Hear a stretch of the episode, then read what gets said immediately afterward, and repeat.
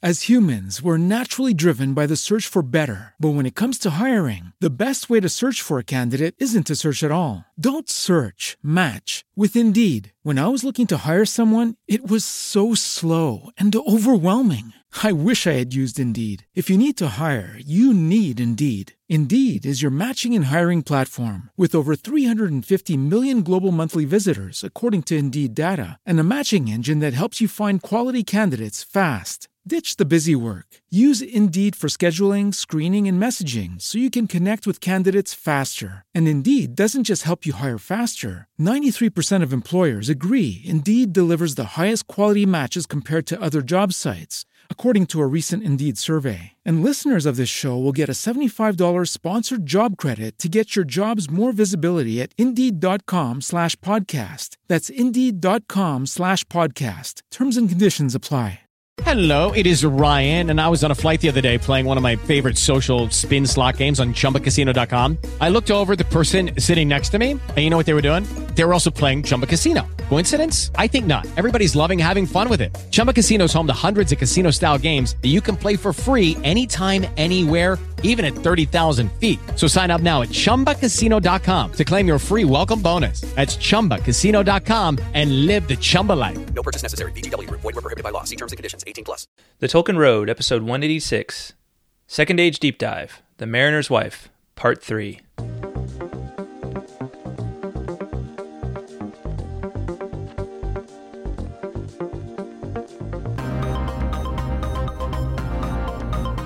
Hello, everyone. Welcome to the Tolkien Road, episode 186, Second Age Deep Dive. We're continuing with Aldarion and Arendis, the Mariner's Wife, part three now. So, welcome in. Greta, welcome to Hey, you. hey, Hey, thanks. Welcome to you too. Thank you. You're welcome. You're welcome as well. I'm glad you're here. Welcome. Yeah.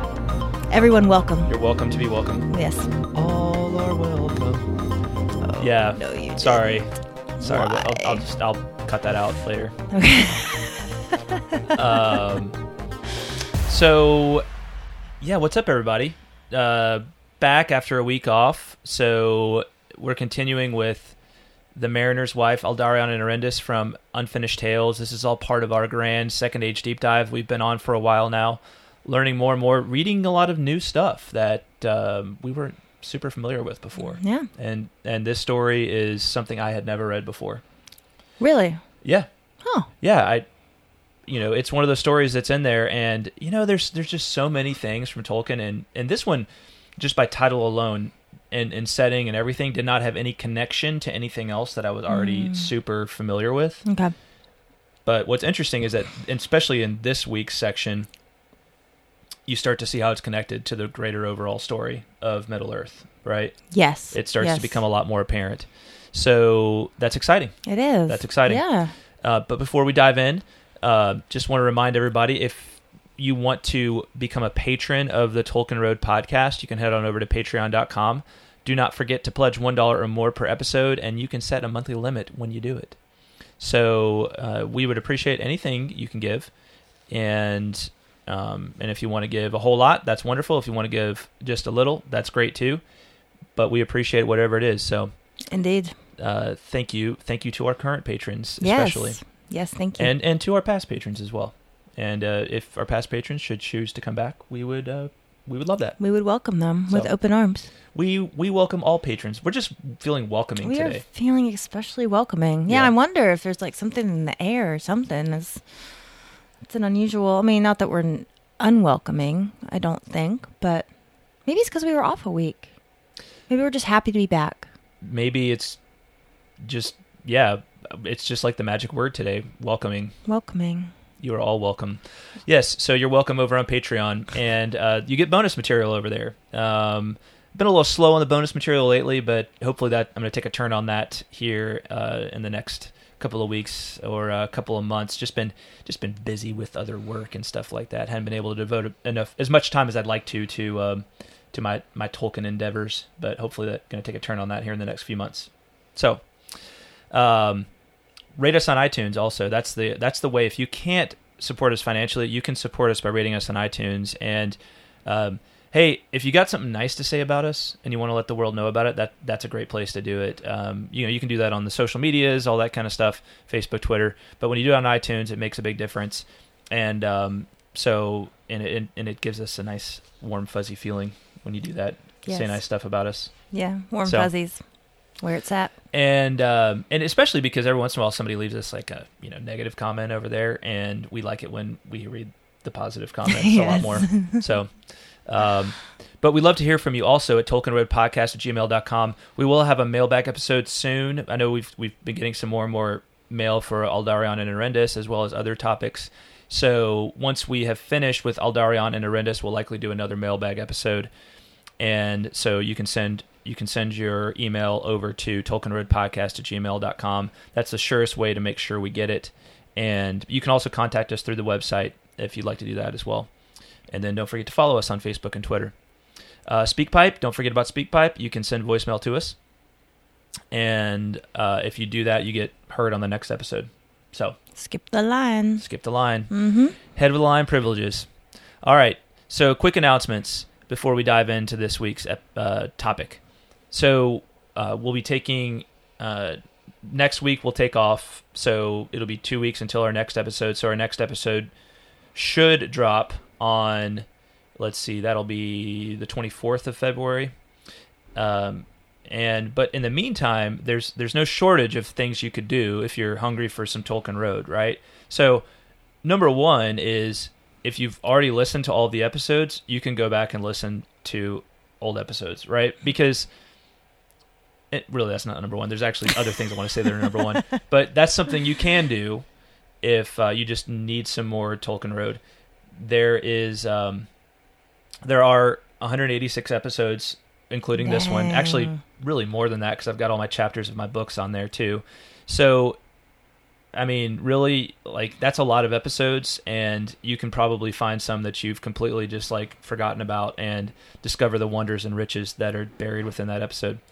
Um, so there's that. But what I really want to recommend you do is you go check out a couple of podcasts that um, that one or both of us were guests on recently. So. Uh, I just received word from our friends at the Card Talk podcast that our episode with them has dropped that we recorded back in Oh. December Fantastic. um, from our, our our pal David Walsh over there, and he uh, so you can actually watch that on YouTube, um, and you can see us right because it was a video recording too. And I think they've they've said they've got a podcast feed if you're a podcast person, but they've also got the video to watch over on YouTube if you want to see us in all of our glory. oh, So I didn't know about that piece. you you, yeah, you did. Oh, I did. Maybe I forgot. You, Oh, Now- now, I now remember. David's gonna feel bad. No, nope, nope, nope, nope. Sorry, don't feel bad, David. I I am remembering now. yeah. So That was that's right. That was fun that we got to see everybody. It was. It Yeah. was. And so that's over there on YouTube, and you can watch that. Uh, you can go over there and watch that, and it's a really cool introduction because we didn't know a lot about the Lord of the Rings card game. So you can go over there and learn more about that. And I encourage you to subscribe to that podcast because they talk about you know Tolkien stuff because it's a card. Pod, it's a podcast based upon the Lord of the Rings card game. So I just subscribed while you were saying that. see, it was that easy. That easy. She just whipped out her phone and she was I like, did. "Ka-ching!" Boom. subscribed. Yeah. Yeah. And now and she got the nice little check mark, you know, and made her made her feel good about herself. Mhm. Yes, Yeah. the check mark. What is it about that check mark? I know. Now you should It's now you so should leave them a five star rating. I totally will. So I'm looking for our episode. I'm wondering what they what it was named. the other one is um, is I did a two part interview on the Bellator Colloqu- Bellator Colloquium Bellator Colloquium podcast um, on Leaf by Niggle, and it was actually spaced over the course of a couple of different. Um, you know, uh, it was act- we did it in segments that were spaced by a couple of months, but uh, you can go listen to that two part interview over on the Bellator Colloquium podcast. And I uh, encourage you the same thing. Subscribe to it, um, leave them a five star rating, and we have a great discussion on Leaf by Niggle. All right, That was just a little a little taste of of the card talk Oh. intro music. a little teaser A little teaser. for the Card Talk podcast. I was just trying to open up our. Uh, I just wanted to see the little blurb about our episode, and I hit the wrong button. Oh, no, you totally did that on purpose. Maybe I With the did. dramatic, cue the dramatic music for Guest the Card Talk podcast. Tolkien Road podcast. There we are. That's right. We're part of the couples February theme, so that's super fun. Oh yeah. Yas. Well, so th- that's what you can do when you don't have a new episode to listen uh, to listen to from us next week. Yeah, I need to listen to those Bellator episodes. Yeah, you do. I do. Yeah. I love me some Leaf by Niggle. Mm-hmm. Mm-hmm. I really do. Like I just adore the story Leaf by Niggle. It. I realized a few weeks a few weeks ago that it was. It, it it can't it can't really rival the Middle Earth. Like it can't really rival Lord of the Rings. Nothing really can rival Lord of the Rings, but it's easily my favorite non Middle Earth work of Tolkien, and it rivals a lot of the lesser Middle Earth works. You know, uh, it's just such an incredible story, and I could talk about it endlessly. And I love talking about it with other people who are less familiar with it, and just having a lot of fun doing it and discovering all this richness Yes. that's contained therein. I just learned something new about that podcast, that uh, short, that story every time I read it. So anyway, go listen to uh, Bellator Colloquium and, and my discussion of Leaf by Niggle over there. So there you go. You got you got three roughly hour long episodes of uh, of at least me and with Card Talk me and Greta to listen to next week when we're not around. So do it Do it. and uh, subscribe and support those podcasts. Yeah. All right, so let's talk about Aldarion and Arendis. Uh, yeah, let's. continuing with the Mariner's wife. We've we're on part three now of our discussion, and this is gonna this is gonna end really the the main part of the narrative that we have. It actually Tolkien never finished this story, hence it's part of the book Unfinished Tales. Mm-hmm. Um, there's a lot of no- so there, there will be at least one more episode we do on this because there's a lot of um, notes supplied at the end by Christopher that kind of sketches out how the story probably would have gone, and um, we do plan to talk about that on the next episode we do, and and it might end up taking actually two parts to do that. So we'll see. And anyway, this is the last part that we have, and it really starts to kind of pick up pace. You know, Yeah, I was gonna say I'm really excited to talk about this. um, so there's it just to refresh. There's three key themes of the Second Age, according to Tolkien. The first is the delaying elves. The second is Sauron's growth to a new Dark Lord, and the third is Numenor. This is this story has really been completely focused on Numenor, with a little bit of like kind of in the background. You know, we have the elves that are still in Middle Earth, the delaying elves, but we haven't heard a lot about Sauron. There was a little note that that it didn't ever mention Sauron, but that there was some kind of a new Dark Lord or a new Dark Presence that was growing in Middle Earth. Um, but then we actually hear a lot more about it in this in uh, in the reading this week. So, um, just background real quick on Aldari- Aldarion. He is the sixth king of Numenor, and and then his wife Arendis is the uh, is his wife and the mother of the the seventh monarch of Numenor, who the future monarch of Numenor, and who will be the first queen, uh, ru- ruling queen of Numenor. Right. So, um, and that is um, uh, Ankalame. So when we left off last time, Aldarion leaves for sea again and is gone longer than expected. It's the story of his life. And uh, Yeah, and then right. Arendis moved to the sheeplands of Amarie with Ankalame because she can't stand the sight of trees or the sea anymore, and and really not men apparently anymore either. So right. Yep. um, she's just been so, I guess, hurt by Aldarion that she just she's bitter and and sh- and she applies this bitterness towards all men, and she has this kind of weird resolution not to let her daughter warm to any man. right. Right. Yep. So, uh, not there's really no men around uh, in this place where they live, and that's where we left off. Quick synopsis of this week's episode before we dive into the details and the discussion. So, it starts off with Ankalame and this boy. This this episode, this like weird little episode with yeah. Ankalame and this yeah, boy. that was weird. Um, and then we get Aldarion's return finally, and his meeting with his father Tar-Meneldur, the king, the the present king of Numenor. And then uh, after that, Aldarion meets with Erendis, and he sees Ankalame after he hasn't seen her for about six years. Um, then Aldarion gives a red jewel to the wife of Olbar. Another kind of strange little episode. Didn't really know what to make of that entirely. And um, and then Meneldur reads a dire letter from Gilgalad. So Aldarion had brought with him a letter from the Gilgalad, uh, the the High Elf King of the Noldor back in Middle Earth, and not even not even Aldarion had read this, right? So he gives it to it was it was for the king's eyes only, right? So he gives it to Tar-Meneldur, and we get Tar-Meneldur's reading of that, and then his reaction to that. Uh, Meneldur has a Hamlet moment. He does have a Hamlet moment. I realized that. yes, this morning I I was, was like reading it. it, and I was like, this sounds kind of familiar. Yeah, Yeah. We'll get to that. And then Aldarion names the white elven tree for Ankhalame, and Tar-Meneldur abdicates for Aldar- Aldarion and informs the council. And and then Arendis refuses to return to, for the coronation of her husband, uh, Aldarion. So Yeah, that's the synopsis. Yeah, yeah. All right, so we talked about Ankhalame and the boy. What did you make of this little episode here? I, I didn't really completely understand how this fit into the rest of the the narrative. Yeah, same, same. I was. Uh, it it kind of made me wonder. Like I kept thinking it was going to come back, you know, like that it would be tied back in, and then I realized, oh wait, this tale was never finished. So I wonder if that was something that Tolkien had planned to expand upon, Mm-hmm. you know, and make more of or or uh, revisit, Yeah. and just didn't didn't get there. But um, just for this little part, excuse me, um, I think mainly it just shows like it's a way to illustrate just how embittered um Arendis has become toward all members of the male species Yes. and has passed that along to her daughter. Um, or at least is, is trying to. Just like trying to that's how pass she's being that's Yeah. how she's being raised. hmm Um but I don't know, what do you think?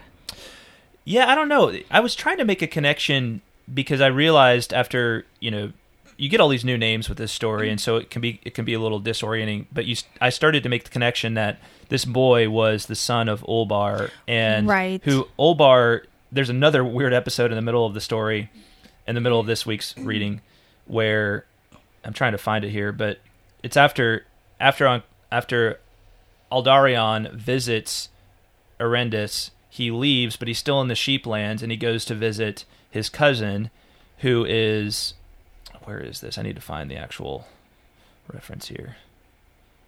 And Here also we go. Uh, okay, let go me ahead. say this. Okay. So, um, he goes to visit Hallatan, his cousin, um, and it goes to rest there when he's leaving a, a little later uh, with uh, from seeing Arendis, and Olbar, who is the father of this boy, is one of the men who's on the voyage with him, and it does mention that in the episode we're referring to. But then it it mentions the boy. He says. Um, the boy says, I would but ask, how old must a man be before he may go over sea in a ship Yes. like my father? Mhm, Right? So this boy comes up again later in the story. Still and then and then there is the thing with Aldarion giving the red The jewel yeah. to his mother and to Olbar's wife. Right. And right? Olbar is out at sea with Aldarion at this point. at, at correct? this at this point when the when the boy comes and visits Ankhalame. So both of those children, Ankalame and what was the boy's name? Uh, I think it's is E- Ebal or Ebal, yeah. Ebal. So both of them have essentially been abandoned by their fathers, right? Yeah. For the sea, at least for the time being. So, um, and then like you just mentioned, Ebal clearly has this hankering to get to the sea. Like he's right. so it shows that he's kind of following in his dad's footsteps where um uh, uh what's the daughter's name? Oh yeah, here Or- we go. It says, but then suddenly Ulbar cried out, "The great captain!" And Ebal, his son, ran forward to Aldarion's stirrup. Lord Captain, he said eagerly. Right. Yeah, so he's, you know, it, it's it seems that at least Tolkien is hinting at the fact that this Ebal is going to father in, follow in his father's footsteps, Mm-hmm. wanting to be a mariner, right? And here um or what's the babe, the girl's name? Ankhalame. Ankalame yeah. is being raised basically to hate men. Mm-hmm. I kind of wonder, like, I kind of wonder if this might be, and this just totally came to me, and I might be way off base, but I wonder if Tolkien had in mind to maybe Ebal and Ankalame, Mm-hmm. if they might be the second generation of Arendis and Aldarion. Well, there's actually so. Uh, let me say spoiler spoiler alert real quick because I'm going to talk about who Ankhalame ends up marrying later. Oh, okay. So if if you if you go to the very end, let's let's use your copy so I don't have to lose my place on my iPad here. Okay, sure. Lose Um, my place. That's fine. No, I'm not losing your place. Mm-hmm. It's just easier to mark it. Okay. All right, so we'll put this here. Bookmark. All right. So you have Aldarion and Arendis, and then An- Ankalame, and, and she marries Hallacar, which is the son of Hallatan, right? Which is that's his cousin. He's going to vi- that Oh. that he's going to visit. so she marries like her second cousin? No, it's not second cousin. It's like let's see, it would be. I mean, it's they're so they're um, so Aldarion's one one two three. So Aldarion's great grandfather, great grandfather's sibling was Hallatan's great grandparent, right? So it's going back like four generations. So that's like several like Okay. you know that that's not like i mean it's, Okay. it's still weird to like for most people to think of marrying someone who's Marrying like a- within the family even a distant at relative point. yeah. but um but that's not like a like whoa you right. know It's not like super close related. yeah and and that's pretty common amongst like Yeah. in like kind of mo- like monarchical Right. Yeah. Royal. royal, Royal si- you know families, royal yes. families and that kind of thing Yes, I get that. So I was wrong, but anyway, yeah no well uh, it was a good theory i actually Yeah, thought it that too and that's why i looked Okay. that's why i looked I wasn't the- saying it wasn't good theory. I was just saying I was wrong. but but it but it is related to Hol- so Hallatan's son ends up becoming the the husband of Ankalame, Ankalame. right? Got Um, it. Okay. Aldarion's daughter, right? Okay. So, um, so there is a connection there, but it's still interesting that, uh, and I don't I don't know if this boy will figure into the story somehow later, um, but he does pop up a couple of times. So anyway, um, so yeah, we have this weird episode, um, and with the boy, and maybe that'll come into greater clarity as to why this is important later on. But we do get that a little later, and this is six years after he left, after saying he'd be gone for two. Um, Al- Aldarion returns, right? He finally returns. Yeah, I was just gonna say. I just realized too that maybe the point of that little vignette between the Mm-hmm. boy and the girl, it, it brought to mind. It, it brought to um, I can't remember her name. An- Ankalame's mind, Mm-hmm. like, oh, I must have a father, right. right? Because I think well, she would have only been like three or so, Mhm. right, when her dad left, and here, here she's been raised with only women around her for the last several years, and all of a sudden this boy shows up, and they get to talking, you know, and so it somehow comes up, like it it it causes Ankalame to ask Arendis about her dad. That is true. It does say no word concerning Aldarion had passed between them before. So it brings him back up and Right. maybe serves to fuel Arendis's bitterness even more. Mm-hmm. Um, and also reminds Ankalame, oh, yeah, I do have a dad. Well, and you also see this boy. She meets this boy who doesn't seem to be terribly troubled that her that his father has been gone for no, he's years. not bothered at all about it. Right. No. Mm-mm. So and neither does, we'll see, neither does his mom. Like his mom doesn't seem bothered by the fact that her husband's been gone for the past six years either. Yeah, I mean, she scores big. She gets a nice big She red gets a nice jewel. big, exactly. I, I know, mean, right? It's pretty sweet. It is. But of course, we don't know. This could have been his first voyage. It could have been. That's so, Um, maybe he didn't have the history that Aldarion did, but anyway. So, so Aldarion does return, and uh, upon his return, he of course goes to meet with the king, his father, Tar-Meneldur, and um, and they have a little kind of cold conversation, as you might expect. Meneldur has never really been happy about Aldarion's being away, his heir being away uh, for long periods of time at sea. He doesn't understand the lure of the sea at all, and um, so they kind of have this back and forth. And Aldarion gives him a letter, right? Aldarion Mhm. gives him a letter and is like, "Here's this letter I'm supposed to give to you." Um, let's see, can I find that part? And right before that, and the, their first order of business though is basically Meneldur is chiding him, Right. Like basically, why are you here and not? Why have you not seen your wife And it, bas- it basically says he speaks to him not like you know as a king to a captain whose conduct is in question, right? right, exactly. it's He's not, not like, welcome home, my It's not a warm welcome. Yeah. No. Um, But yeah, then as Aldarion's going to leave, Right. he's like, "Oh wait, I have this letter for you." well, and he says, um, the world is. Aldarion says to his father, "The world is changing again. Outside Nigh on a thousand years have passed since the lords of the west sent their power against Angband, and those days are forgotten or wrapped in dim legend among men of Middle Earth. They are troubled again, and fear haunts them. I desire greatly to consult with you to give account of my deeds and my thought concerning what should be done. Meneldur responds, You shall do so. Indeed, I expect no less, but there are other matters which I judge more urgent. Let a king first rule well his own house, ere he correct others, it is said. It is true of all men. I will get I will now give you counsel, son of Meneldur. You have also a life of your own. Half of yourself you have ever neglected. To you I say now, go home. So uh, and and then he does hand him uh, he does hand him the letter and we don't actually find out what that letter says right now but then Aldarion goes from there to uh, you know to visit to see Arendis right, Mm-hmm. Um, does it mention here that he goes does he go first to the home where they used to live before Arendis moved um that may not be important I don't think he. I, I don't think so. yeah, it just says riding hard they came to Amarie at nightfall the next day, and men and horses were weary. So um, he goes visits Amarie. I'm sorry, uh, visits Arendis and Amarie, and uh, and you know it's it goes about how you might expect it to go as well, right? She is not exactly happy to see him, right? Mhm. Uh, she has grown very bitter. She's grown very cold. It says Arendis would have withheld Ankalame from meeting from meeting Aldarion at this time, but, but she feared to go so far as to lose the king's favor, and the council had long shown their displeasure at the upbringing of the child in the country. Therefore, when Aldarion rode back, which uh, Henderch beside with Henderch beside him, Ankalame stood beside her mother on the threshold. I, I'm actually jumping ahead just a little bit, so I don't know if there was anything before that you wanted to mention. But this is just, you know, he basically he wants to see his daughter, right? And Arendis is not really forthcoming with allowing him to see Ankalame, right? Yeah. Um, I, I, I just I didn't highlight a lot here in the Arendis and Aldarion's conversation because it's just it's more of like how they've been.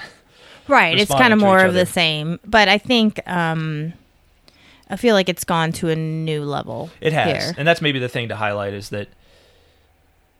I Well, mean, you, you want to explain? No, I was yeah, I was just gonna my my thought was just that you know, I mean it's kind of I think Aldarion's comment uh, and after they've had their exchange, he said, I was told in our Armen Ar how do you say it? Armenelos? Armenelos. Armanellos. Armenellos that my wife was here and had removed my daughter hither.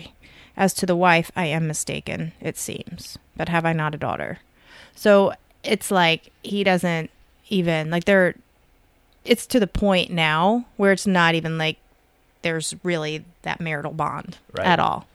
He's like, "Well, I thought my wife was here, but clearly I was mistaken." Yeah, So it's almost I mean, it's it's like yeah, it's like they were never even married.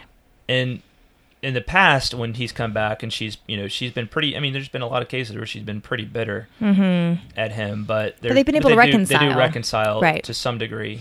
Right. But before there was always like betrothal and and a wedding and you know and and these sorts of things, and but now they're married, and they have a daughter, and he's been gone four years longer than he said he would be. Right. Right. Right. So and I can understand. I mean, as a woman, I can Yeah. understand Arendis's reaction here.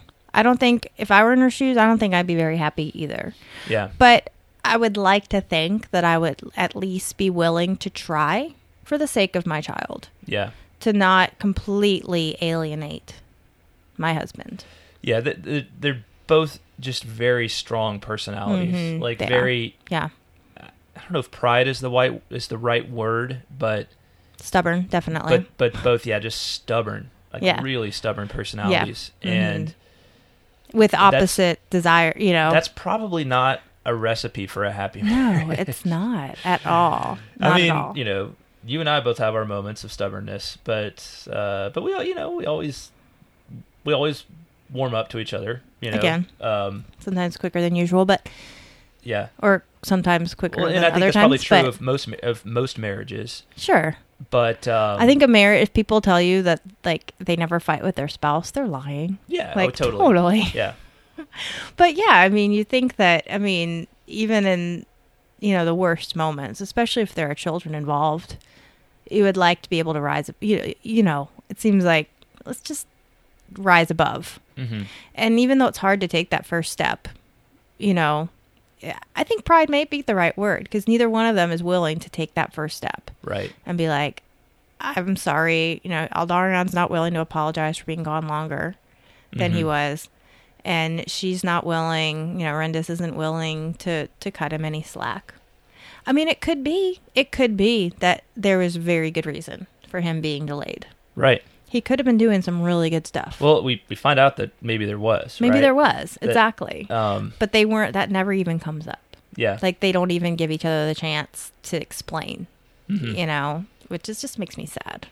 I mean, do you think that Aldarion could have maybe poured on the the sugar a little a little more? He- like yes, I think so, but I think it just by her initial by her responding, just just her probably her body language and the way that she even approached him, just was like she was probably a little scary. yeah. You know, I mean, it probably took if he even went there with that intent, like, oh, I'm you know, I'm Mhm. gonna I'm gonna pour the sugar on. I think just one glance at her, he'd been like, "Ooh, never mind." Yeah. I'm scared.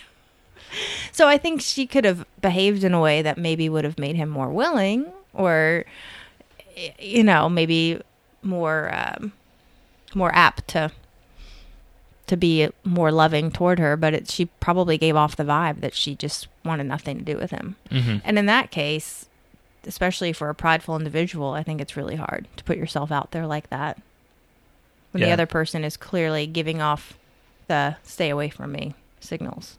You know? Exactly. Yeah. But so yes, I think he could have, but I think she probably made it very difficult for him to want to. Yeah. No, I agree. I, I think I think that's spot on. I mean, he says he says I was told in Armenelos that my wife was here and had removed my daughter hither. hmm Um, I just read that. yeah. Well, Mhm. I'm sorry. I'm just reiterating. Uh-huh, You know. yeah, okay. Um, So make sure you were listening to me. so it's like he did come like hoping to see her, and and I'm, Mhm. I'm sure he came like expecting like, boy, I'm going to be in the doghouse for a long time, but hmm you know, but yeah, I can see what you're saying. Like she, she, she seems like she's giving off a vibe of just like Yeah, you're, you know, you you're done. you're done. Yeah. I want nothing to do with you. Go away. I mean, and she's already sent that message by not even, you know, by just removing herself and her, her daughter to the country. Yet and yet, I think there is a hopeful moment for for Aldarion late in this particular section that uh, unfortunately kind of proves just how bitter Erendis is.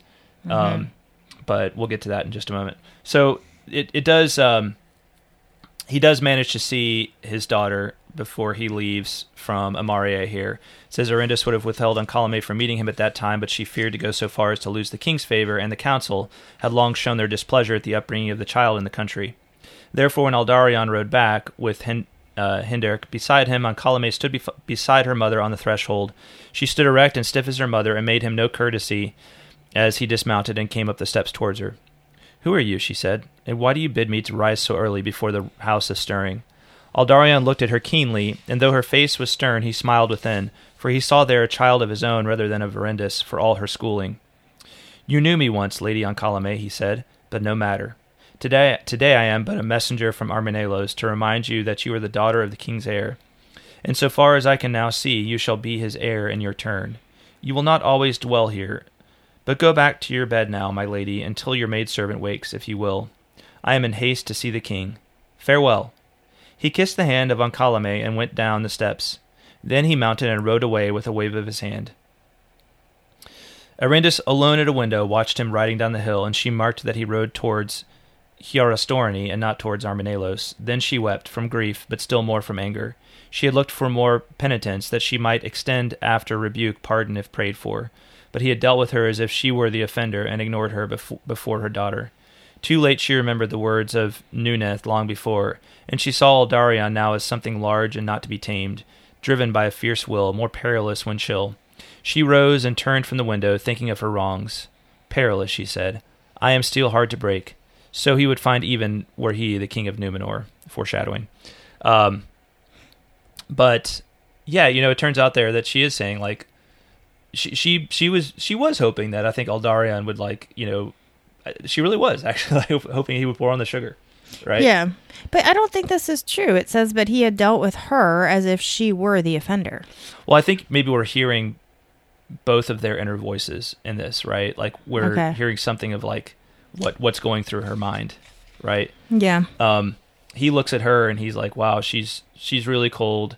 And maybe there's a little part of him that's like, "It's no use right now. I just need to bide my time, and she'll warm, you know, to me." But and she's she's doing all this because she wants him to to get on one knee and essentially like propose marriage to her again. You know, you know what I'm saying? Like, mm-hmm. like really. I mean, it says she feels like, and I think it's, I think it's, I think you can read this as she felt like he had dealt with her as if she were the offender, and ignored her before That's her what daughter. she felt. Yeah, But I don't, that's not how I read this at all. I feel like she could have, there was nothing in the interaction that made me believe that he just kind of approached her that she was in the wrong. I don't, I don't think that's true. yeah, I think that, I mean, I mean, it said even his first look at her, she held herself high, Mm-hmm. but as he drew near, he saw that she was pale and her eyes overbright. Um, Well, and I think again, it just gets back to the stubbornness of, of them both, right? Yes, like no one wants to make the first move of reconciliation. Right. No one wants to humble themselves uh, in order to, in order to you know to start the process to begin the process of reconciliation. that's hard. I mean, that is really hard It to be the one to take that first step when you feel like you are the one who is completely wronged, and the other person was, com- you know, it was all their fault. It's really hard to make that first step, but like she didn't even go to like have dinner with him. I, I right? fe- and I- then she had the guest room prepared for him. Like she did all these things to make it clear that she that she was done, that she was over it. You know, and then for her to think that he she was treated as if she were the offender. No, you're the one that refused to have dinner with him. You're the one that made him sleep in the guest room. Like you're the one that had to be begged to let him see his daughter. Like Yeah. Well, I but ultimately like I feel I feel like he, like he I think you see later on that he do, he doesn't try hard enough. Like he, Right. like and, and you have to remember like he made this bed for himself, right? Like That's- he's, he didn't have to leave.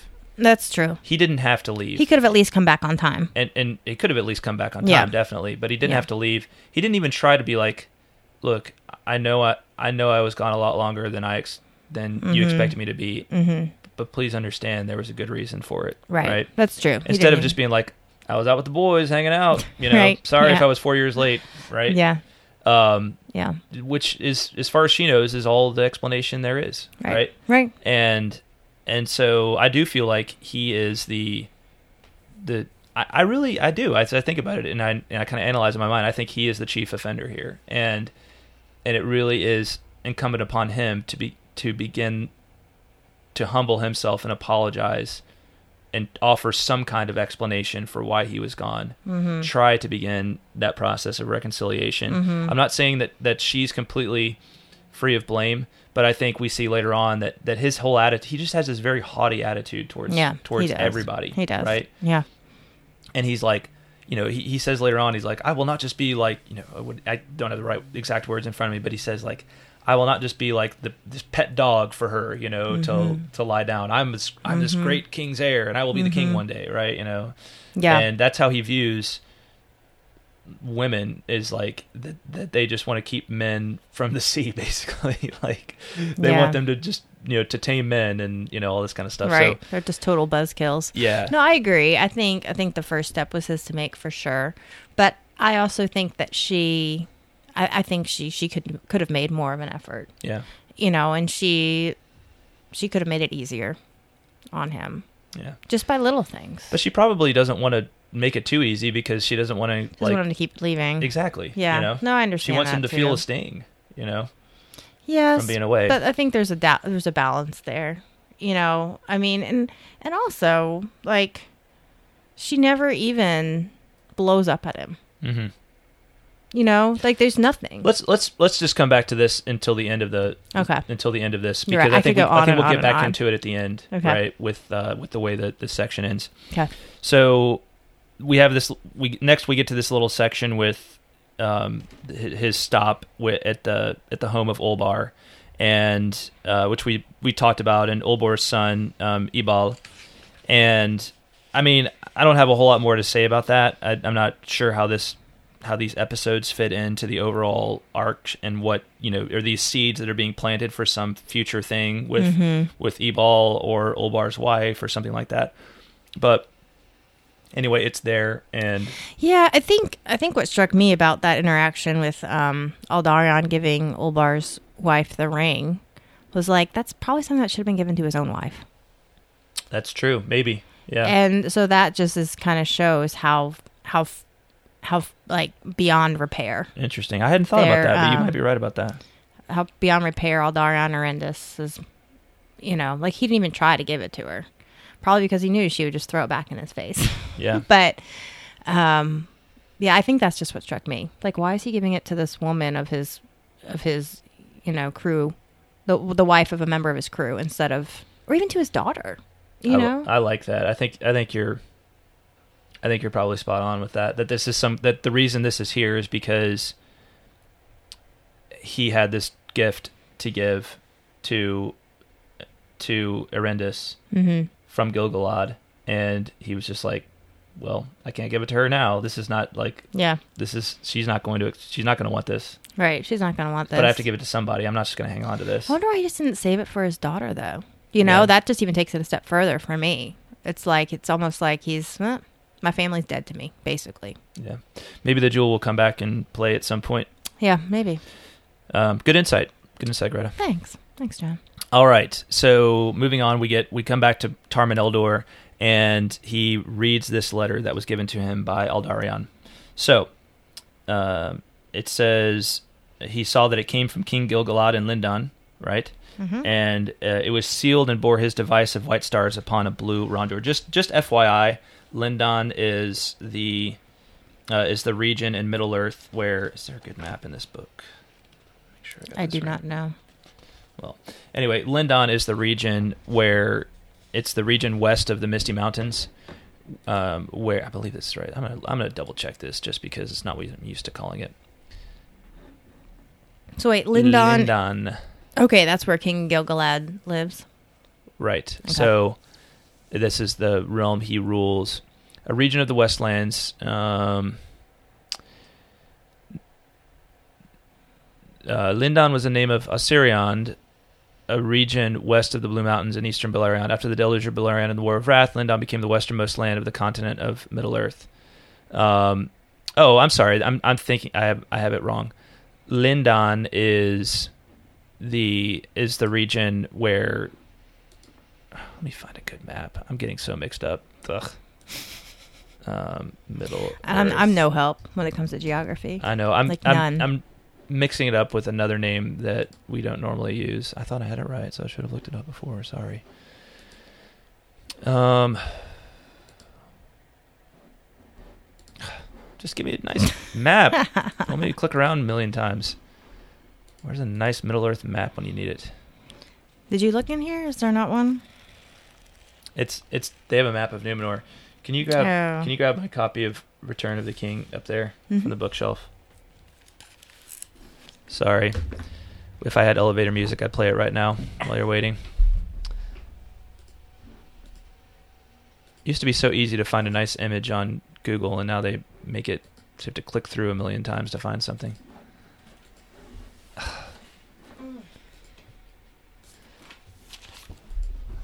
Here you go. We're totes professional people. You know it. All right, here we go. So, yeah.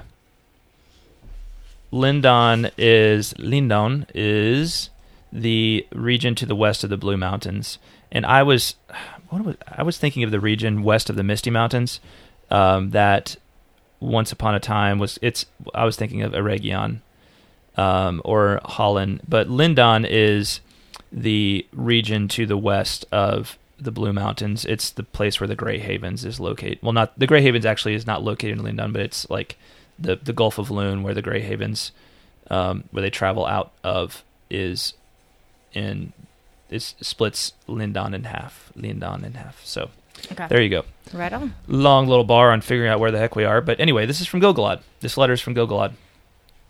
Uh, in in Lindon, the great Elven King. Are you gonna read the whole thing? Well, I was kind of thinking of it. Do you want to read it? No, because I can't pronounce half the words in it. All right, here we go. Then Menelbril, uh, it says, Upon the outer fold was written, Given at Mithlond to the hand of the Lord Eldarion, king's heir of Numenore, to be delivered to the high king at Armenelos in person. Then Meneldur broke the seal and read, Ereinion Gilgalad, son of Fingon, to Tar-Meneldur of the line of Eärendil, greeting. The Valar keep you, and may no shadow fall upon the Isle of Kings. Long I have owed you thanks, for you have so many times sent to me your son Anardil Aldarion, the greatest elf friend that now is among men, as I deem. At this time I ask you, par- I ask your pardon if I have detained him over long in my service, for I had great need of the knowledge of men and their tongues which he alone possesses. He has dared many perils to bring me counsel. Of my need he will speak to you, yet he does not guess how great it is, being young and full of hope. Therefore I write this for the eyes of the king of Numenor only. A new shadow arises in the east. It is no tyranny of evil men, as your son believes, but a servant of Morgoth is stirring, and evil things awake again. Each year it gains in strength, for most men are ripe to its purpose. Not far off is the day, I judge, when it will become too great for the Eldar unaided to withstand. Therefore, whenever I behold a tall ship of the kings of men, my heart is eased. And now I wait I make bold to seek your help. If you have any strength of men to spare, lend it to me, I beg. Your son will report to you, if you will, all our reasons. But in fine, it is his counsel, and that is ever wise, that when assault comes, as it surely will, we should seek to hold the westlands, where still the Eldar dwell, and men of your race, whose hearts are not yet darkened. At the least, we must defend Eriador about the long rivers west of the mountains that we name Hith- Hithaglir, our chief defense. But in that mountain well there is a great gap southward in the land of Calenardhon, and by that way inroad from the east must come. Already enmity creeps along the coast towards it. It could be defended and assaulted and assault hindered did we hold some seat of power upon the nearer shore. So the Lord Aldarion long has seen.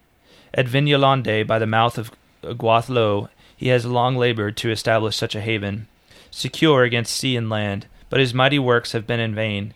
He has great knowledge in such matters, for he has learned much of Círdan, and he understands better than any the needs of your great ships. But he has never had enough men, whereas Círdan had no wrights or masons to spare. The king will know his own needs, but if he will listen with favor to the Lord Aldarion, and support him as he may, then hope will be greater in the world. The memories of the first age are dim, and all things in Middle Earth grow colder. Let not the ancient friendship of Eldar and Dunedain wane also. Behold, the darkness that is to come is filled with hatred for us, but it hates you no less. The great sea will not be too wide for its wings if it suffered to come to full growth. Manwe keep you under the one, and send fair wind to your sails. What a letter. Quite a letter. Yeah. Yeah. So things are looking pretty perilous in Middle Earth right now, according to Gilgalad, and we can, you know, read between the lines and understand that this is Sauron who's, you know, who is a you know Making coming to power. Yep. right? Mm-hmm. Um, and this is you know this is really it's not really his comeback. I mean, he was Well, true. and- the reason I say that is because before he was just a servant of Morgoth, right? Right. Okay. But And- now it's he, he's And so the Shadow is making over. a comeback, but now Right. Sauron is the is the He's king the- of the Shadow, he's right? the commander. Yes. Right. Whereas Morgoth was once upon a time. Morgoth is gone from the world, but Sauron, who was really his chief servant, his chief lieutenant, Mm-hmm. Right. um, in the first age, is now leading the charge for the Shadow. Right. So the right hand man has become the commander. And Gilgalad is basically saying like, I don't have, I'm not able to fend this off by myself, and I need Right. the help of of Numenor. So is he saying here, um, like, is he implying that Aldarion knew this was happening? Because it says, um, He doesn't. He says Aldarion doesn't know that it's a servant of Morgoth. Like he, Okay. he knows that he thinks it's it's um like bad men, like evil men. I see, and he. It sounds like Aldarion's been working to try and thwart that, right? Because it says that he, he long labored to establish a haven Yeah, secure against sea and land, but his mighty works have been in vain. right. So he's aware that things are not good, Mhm. and that could be why he was detained. It- yeah, and so they you know they tried to build this um Vinyalondë at it's the mouth of the which is uh it's the mouth of the Grey Flood River. Mm-hmm. and what's what's commonly known, more commonly known as the Great Flood River. Right. uh, which they refer to here as the. Let me get it right here. Um, uh, Do, do, do, Sorry. I'm doing that a lot today. Do, do, do. What- is is the it begins with an H that we name Hithaglir. Um, our chief. Let's see. We must defend Eriador alo- about the long rivers west of the mountains that we name Hithag- Hithaglir, our chief defense. But in that mountain wall, there is a great gap southward in the land of Kalin Arthon, which is. Yeah, this map isn't helping me. Anyway. Um. So. Long story short, Gilgalad needs help. They need help. And- They're not well prepared he's for the. and he's asking Meneldur for this. So Right. this is where we start to like Sauron starts to become this presence. And remember, this is like still before we're still within the first thousand years of Numenor here, at late in the first thousand, late in the first millennium Right. of Numenor Mhm. of the Second Age. So you know, there's still a lot of history to go with uh, the Second Age here. So Meneldur reads this, and it says it let he let the parchment fall into his lap, and uh, great clouds borne upon a wind out of the east brought darkness early, and the tall candles at his side seemed to dwindle in the gloom that filled his chamber. He says, "May Eru call me before such a time comes," he cried aloud. So, um, yeah, he's a religious man. God help me! I don't want to. I don't want to deal with this. Mm-hmm. Yeah. And this is what I referred to early uh, earlier as his Hamlet moment. Um, to prepare or to let it be. Right. I am Yes. in too great doubt to rule, to prepare or to let be, Mm-hmm. to prepare for war, which is yet only guessed, train craftsmen and tillers in the midst of peace for blood spilling and battle, put iron in the hands of greedy captains who will love only conquest and count the slain as their glory. Will they say to Eru, At least your enemies were amongst them? Or to fold hands while friends die unjustly? Let men live in blind peace until the ravisher is at the gate. What then will they do? Match naked hands against iron and die in vain, or flee, leaving the cries of women behind them? Will they say to Eru, At least I spilled no blood? So, um, you know, he's he's really yeah, this is his to be or not to be moment. Um, and Meneldur, in the end, does not deem himself up to to taking it on. On one hand, he's like, you know, I can we can go to the service here, but you know, it's going to take this land, which has always been a land of peace, and turn it into a a realm of war. It's going to change it fundamentally. But if I don't help, then like I'm I'm no friend, right? And we're really just putting off the inevitable conquest of our own land eventually, right? Because as Gilgalad said, you know, you may be over there way across the sea, but the hatred of this force of this shadow is not uh, does not stop at the sea, right? It comes it comes for you as well. So- Right. And this was curious to me too, and he's kind of thinking out loud. Mhm. And um you know, he says when either way may lead to evil, of what worth is choice? Let the Valar rule under Eru. I will re- I will resign the scepter to Eldarion. Mhm. Yet that is also a choice, for I know well which road he will take, unless Erendis dot dot dot. Mhm. And then it says that he thought about her and then realize there is little hope there, if it should be called hope. He will not bend in such grave matters. I know her choice. Um, so I don't I'm I'm curious what he was thinking about there. Was he wondering if maybe Aldarion would n he was thinking, "Oh, maybe Aldarion will not accept the scepter because he desires to be with Horrendous out in the country?" Do you know what I mean? Like I'm just wondering what was what was the consideration there with regards to Horrendous? Yeah, that's a good question, and I hadn't thought about it too deeply. Well, let's read what the next paragraph says. Then Meneldur's thought turned in disquiet to Erendis and Emerië. But there is little hope there, if it should be called hope. He will not bend in such grave matter, in such grave matters. I know her choice, even where she lis- even were she to listen long enough to understand. For her heart has no wings beyond Numenor, and she has no guess of the cost. If her choice should lead to death in her own time, she would die bravely. But what will she do with life and other wills? The Valar themselves, even as I, must wait to discover. So part there's an interesting note there because Meneldur is like, why are the like why are the lords of the Valar like he feels like he's getting mixed messages from the lords of the Valar, right? The from the lords of the West, right? Okay. The Valar, right? Um, we'll come back to that in a second, but yeah, I'm not I'm not entirely sure. I don't completely understand this. What he's this unless Erendis he he seems it's inevitable that if he gives the scepter to Aldarion, that he's going to want to help Gilgalad, right? I mean that that does seem absolutely inevitable. Um, and uh, but he, but he says he says even that seems like a choice by myself though because if I do resign it, then I, then I'm basically saying I'm basically choosing for Gil to help Gilgalad, right?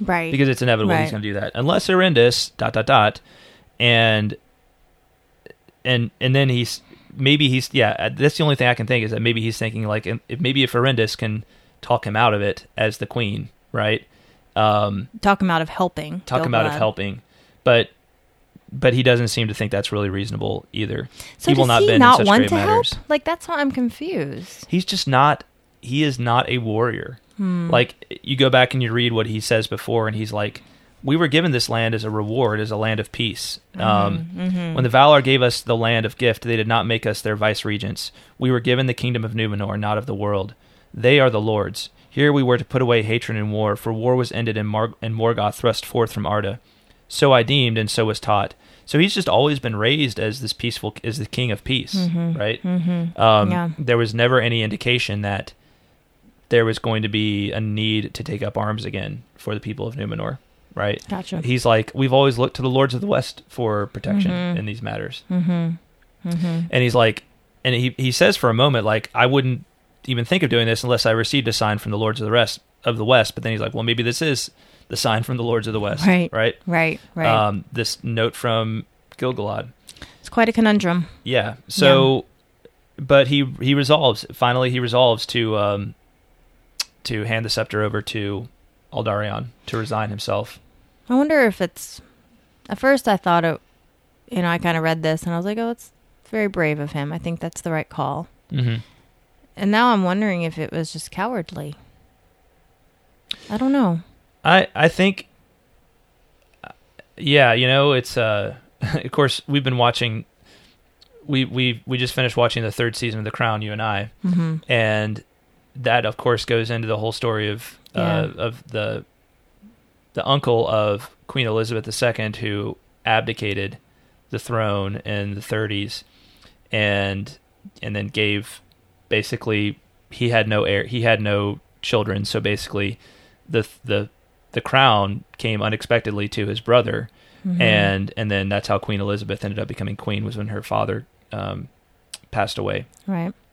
and there's this whole theme of like kind of strong subplot in that show about his her uncle's abdication and his unwillingness to like to be the king right Mhm. and the and really like how that changed the lives of so many people and you'd be like well he just he didn't make a choice you know he, he chose to abdicate but but you like but even the choice you know there are sins of commission and there are sins of omission and Right. and I'm not I'm not weighing on whether that's sin or not. I'm just saying like by by the choices we make, even if it's to even if even if it's to turn the choice over to somebody else, we're still making a choice, right? Right.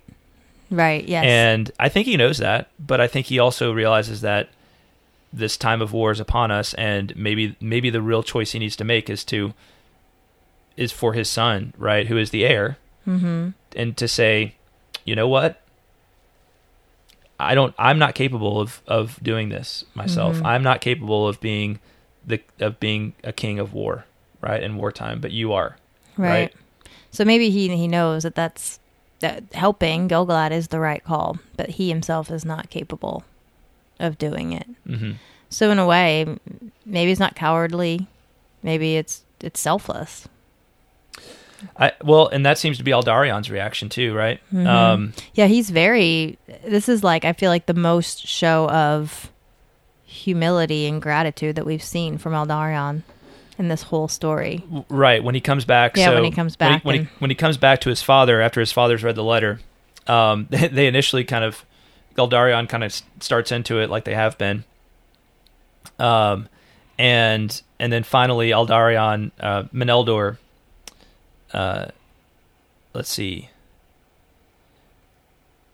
it says, okay, Aldarion shrugged, so they kind of have this little argument, and then Aldarion shrugged his shoulders, took a step as if to go, but Meneldur held up his hand, commanding attention, and continued, Nevertheless, the king, though he has now ruled the land of Numenor for 142 years, has no certainty that his understanding of the matter is sufficient for a just decision in matters of such high import and peril.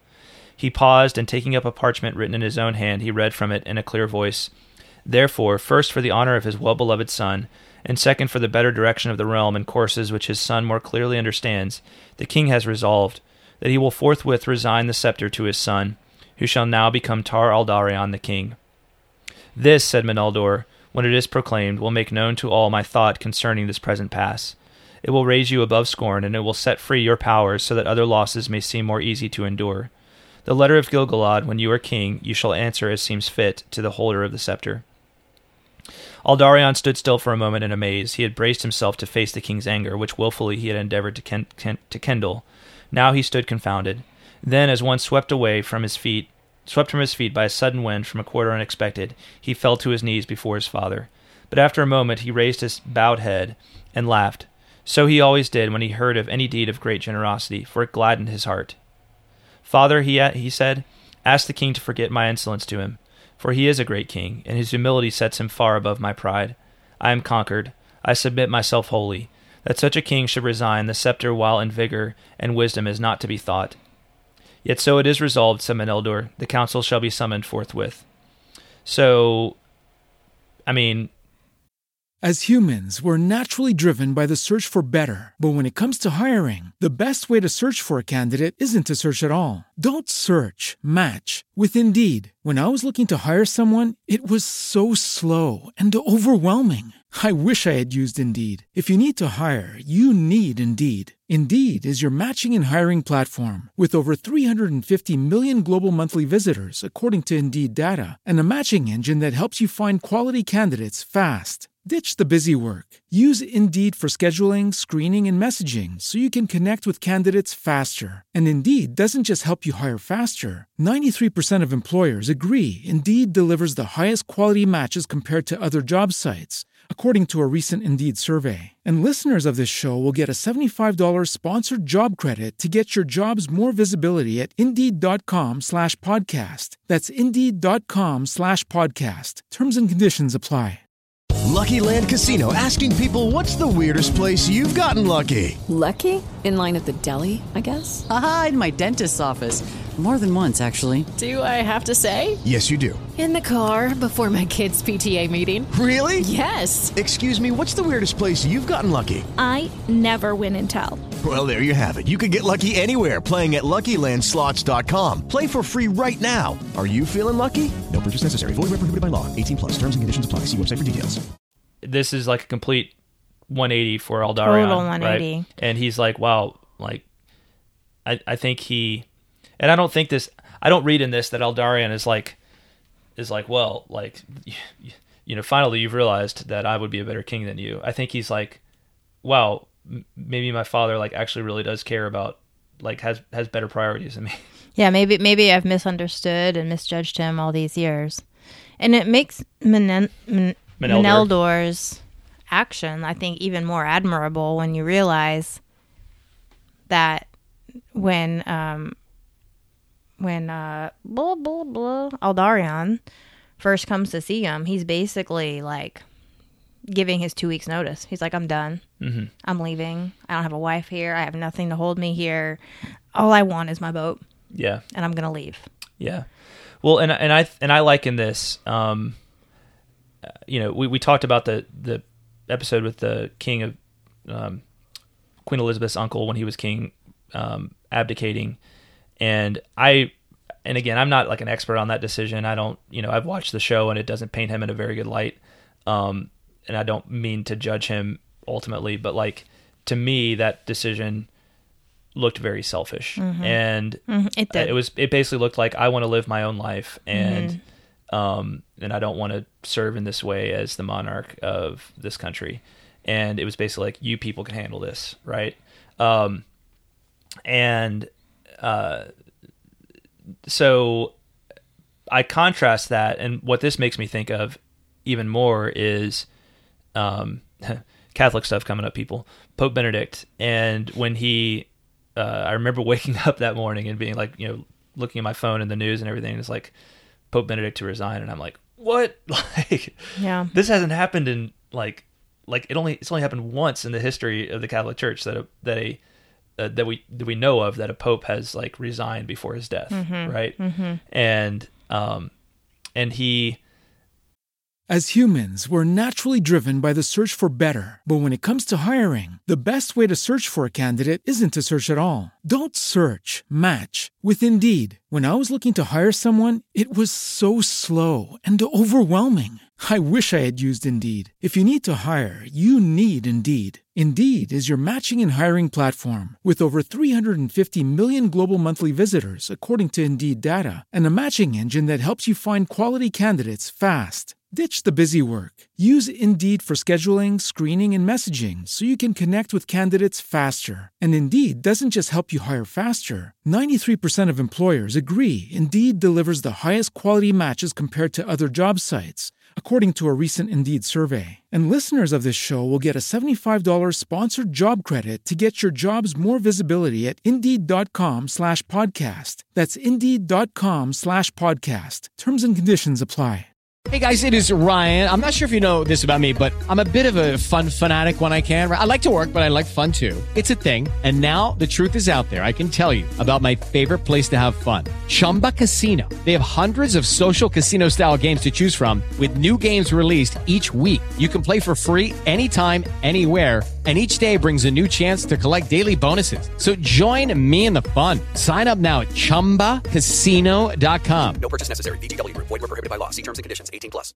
he, he resigns, and and ultimately, like I think he resigned As humans, we're naturally driven by the search for better. But when it comes to hiring, the best way to search for a candidate isn't to search at all. Don't search, match with Indeed. When I was looking to hire someone, it was so slow and overwhelming.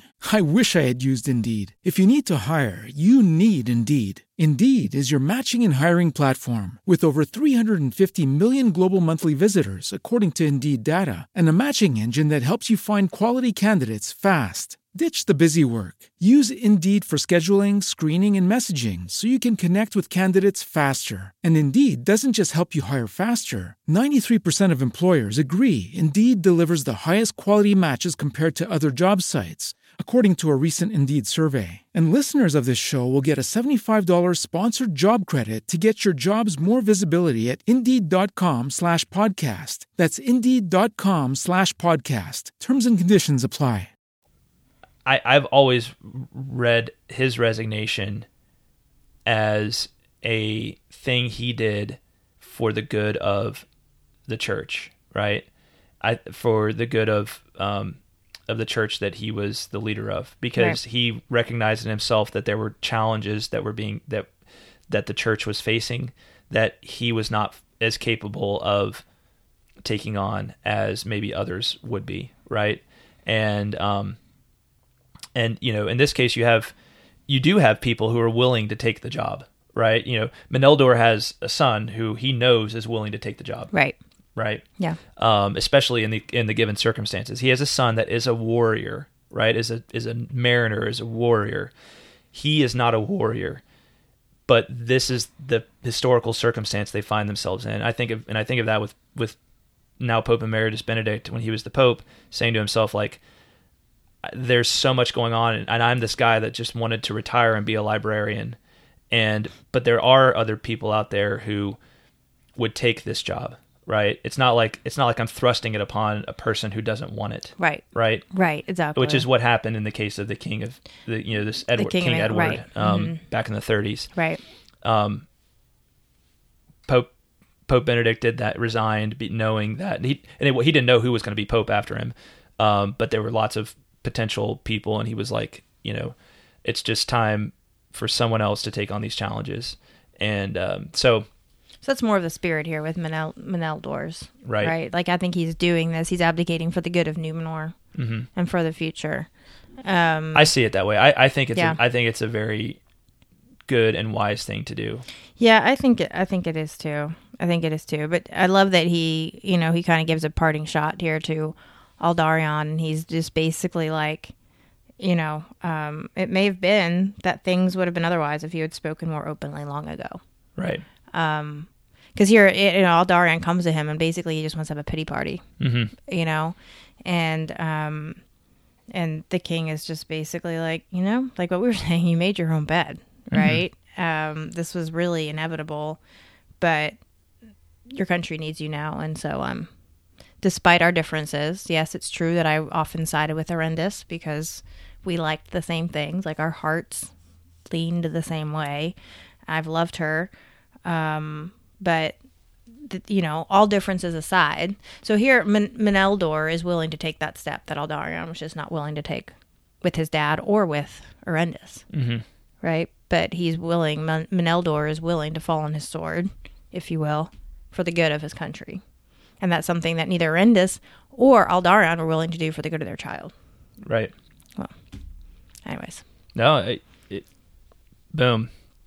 You got it. Um, so it's accepted. There's a little blurb in here about the council, um, and and you know they most of them are like you know push back and they don't want Meneldur to resign, but uh, one that does is Hallatan, right? So who we've mentioned before, and whose son will eventually marry Ancalimë, and um, and he actually it says he had long held his kinsman Aldarion in esteem, though his own life and likings were far otherwise, and he judged the king's deed to be noble and timed with shrewdness if it must be. So Hallatan does uh, judge the king to be making a wise decision here, um, uh, even though the rest of the council wants doesn't want him to. But it's the you know I don't know that they can stop him from doing it, and um, and he's set in it anyway. And that's you know another admirable thing is that Meneldur is not somehow just doing this passive aggressive thing right here, where he's like, you know, Right. I'll resign if you don't behave yourselves, you know, right? um, you know, he's like, I've I've made my decision, and there's Mm-hmm. no going. Like once I've made my decision on this matter, I'm not going to just.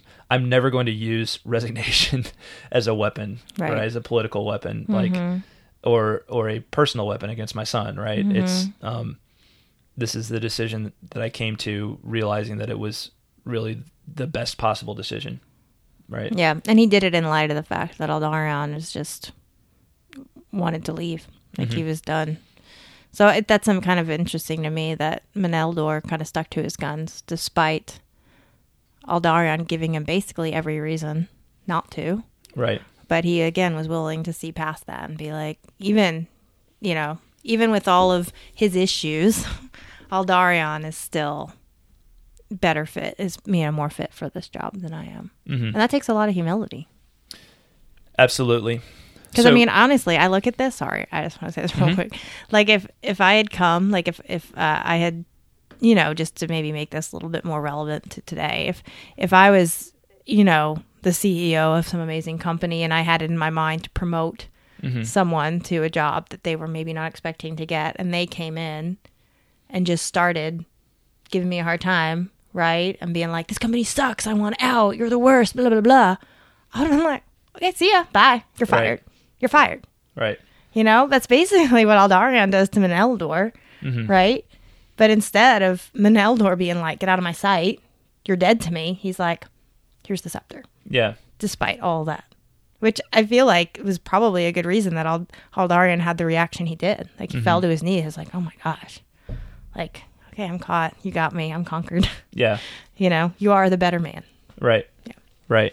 Well, um, yeah, there's a lot to be said for the, you know, for the monarch, the leader who um, is is dispassionate, right? And um, and, and Absolutely. even even maybe when insulted, right? Yeah, uh, is doesn't- able to- doesn't react in the same way. Right. Doesn't doesn't have a knee jerk reaction. Is able to rise above. right. That that's yeah, that's a lot. That takes a lot of virtue.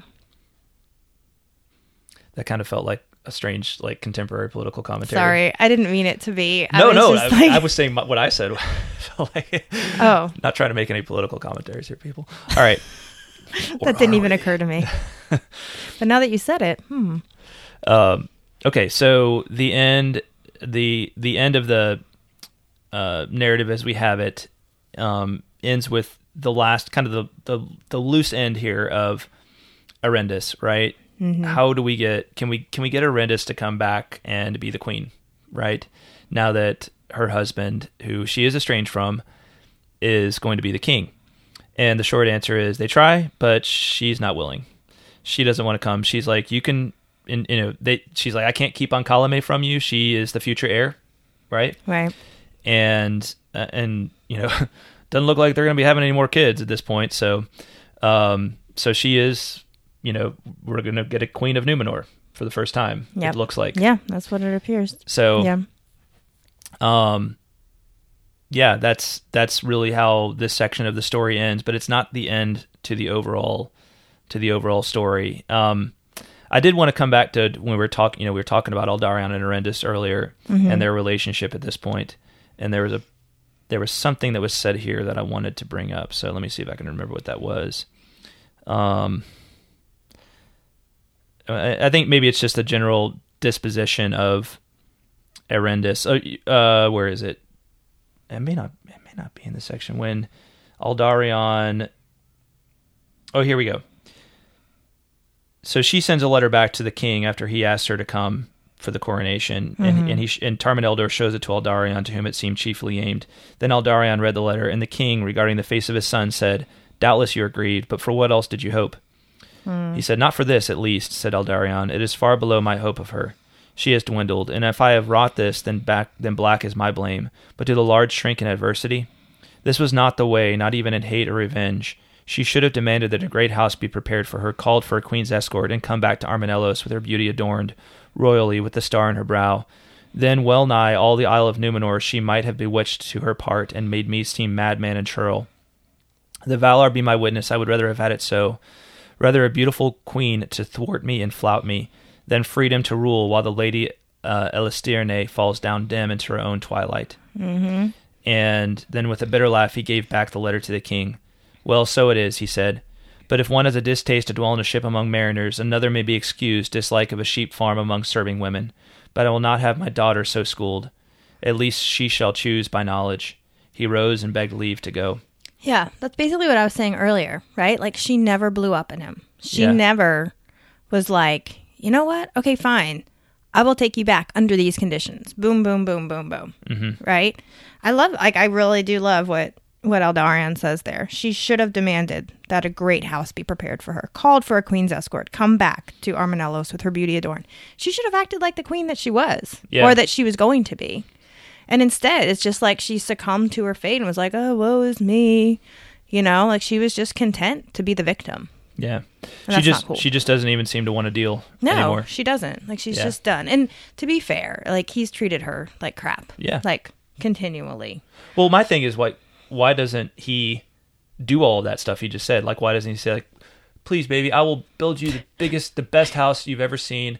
I won't, you know, I, you're going to be the queen and, and? I Yeah. I will, you know, you're going to like they're going to love you and he does, he he doesn't he, He doesn't try. He doesn't get on one knee and be like, Yeah. I'm sorry baby, I'm sorry, you know. Right. he doesn't do anything. Here's this beautiful elven jewel, and you Right. know, like let me, yeah, let me build you a mansion, and you can have all the maidservants you want, and you know, uh, maybe he he felt like it was going to fall on deaf ears. That's not what she wanted, and she never even asked for it because she assumed that he wouldn't want to provide.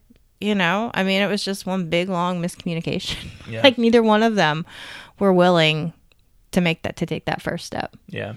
You know, but it makes me sad for Erendis because it's just like, you know, have a backbone. Well, it makes me sad for all of them. It makes me sad for all Right. of them too. But yeah, but I- it, it could have been different. I do really think that Aldarion does love Erendis. Like, Yeah. I, I think for all of his stubbornness and all of his pride, I think he really does love her. Mm-hmm. He's just he's this dude that loves the sea, and Mhm. and he's also he's I mean he's just also just stubborn as all get out too. You know, Yeah. so it's just like one of you need to get over it, and you know, You know, I keep thinking that, you know, we keep going back to, well, this was not the first offense. Like, he's continually left and stayed away longer and all the things. And I think Erendis, you know, like she did try to prevent him. You know, she did beg him to stay. Um, and he went anyway, which, I mean, that's hard to take. Mhm. You know, be like, okay, you love the sea more than you love me and you care about yourself more than you care about me. Like, that's, that's hard to swallow. Um, but when he, but he still came back.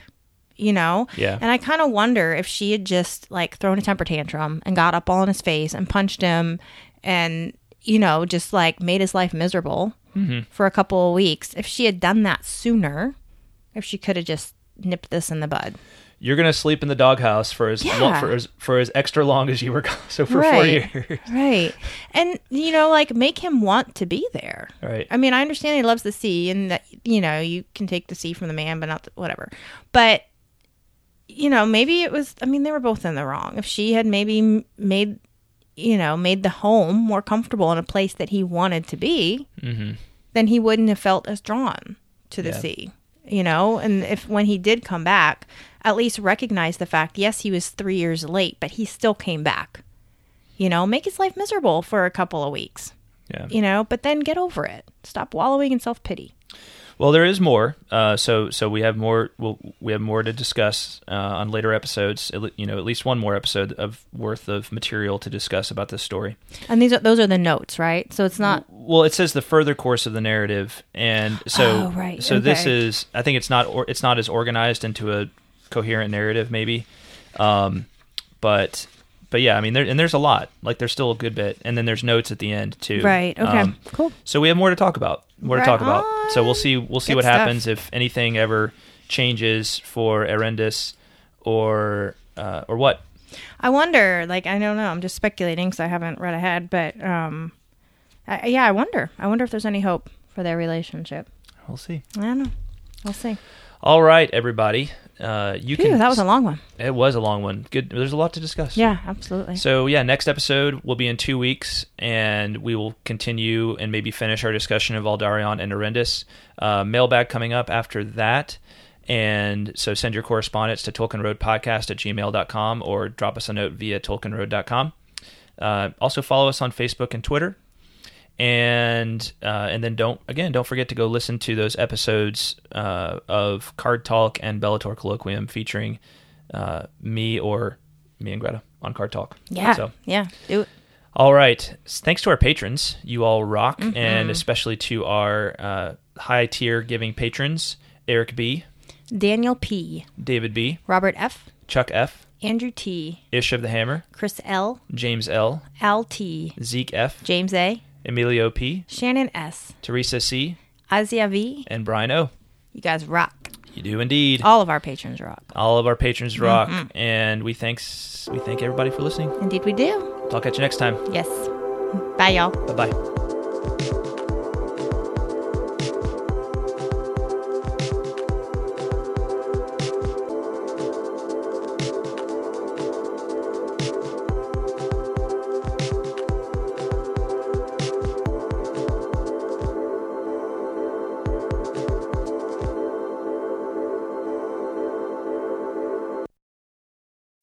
As humans, we're naturally driven by the search for better. But when it comes to hiring, the best way to search for a candidate isn't to search at all. Don't search, match with Indeed. When I was looking to hire someone, it was so slow and overwhelming. I wish I had used Indeed. If you need to hire, you need Indeed. Indeed is your matching and hiring platform with over 350 million global monthly visitors, according to Indeed data, and a matching engine that helps you find quality candidates fast. Ditch the busy work. Use Indeed for scheduling, screening, and messaging so you can connect with candidates faster. And Indeed doesn't just help you hire faster. 93% of employers agree Indeed delivers the highest quality matches compared to other job sites, according to a recent Indeed survey. And listeners of this show will get a $75 sponsored job credit to get your jobs more visibility at Indeed.com slash podcast. That's Indeed.com slash podcast. Terms and conditions apply. Lucky Land Casino asking people what's the weirdest place you've gotten lucky? Lucky? In line at the deli, I guess? Haha, in my dentist's office. More than once, actually. Do I have to say? Yes, you do. In the car before my kids' PTA meeting. Really? Yes. Excuse me, what's the weirdest place you've gotten lucky? I never win and tell. Well, there you have it. You can get lucky anywhere playing at LuckyLandSlots.com. Play for free right now. Are you feeling lucky? No purchase necessary. Void where prohibited by law. 18 plus. Terms and conditions apply. See website for details.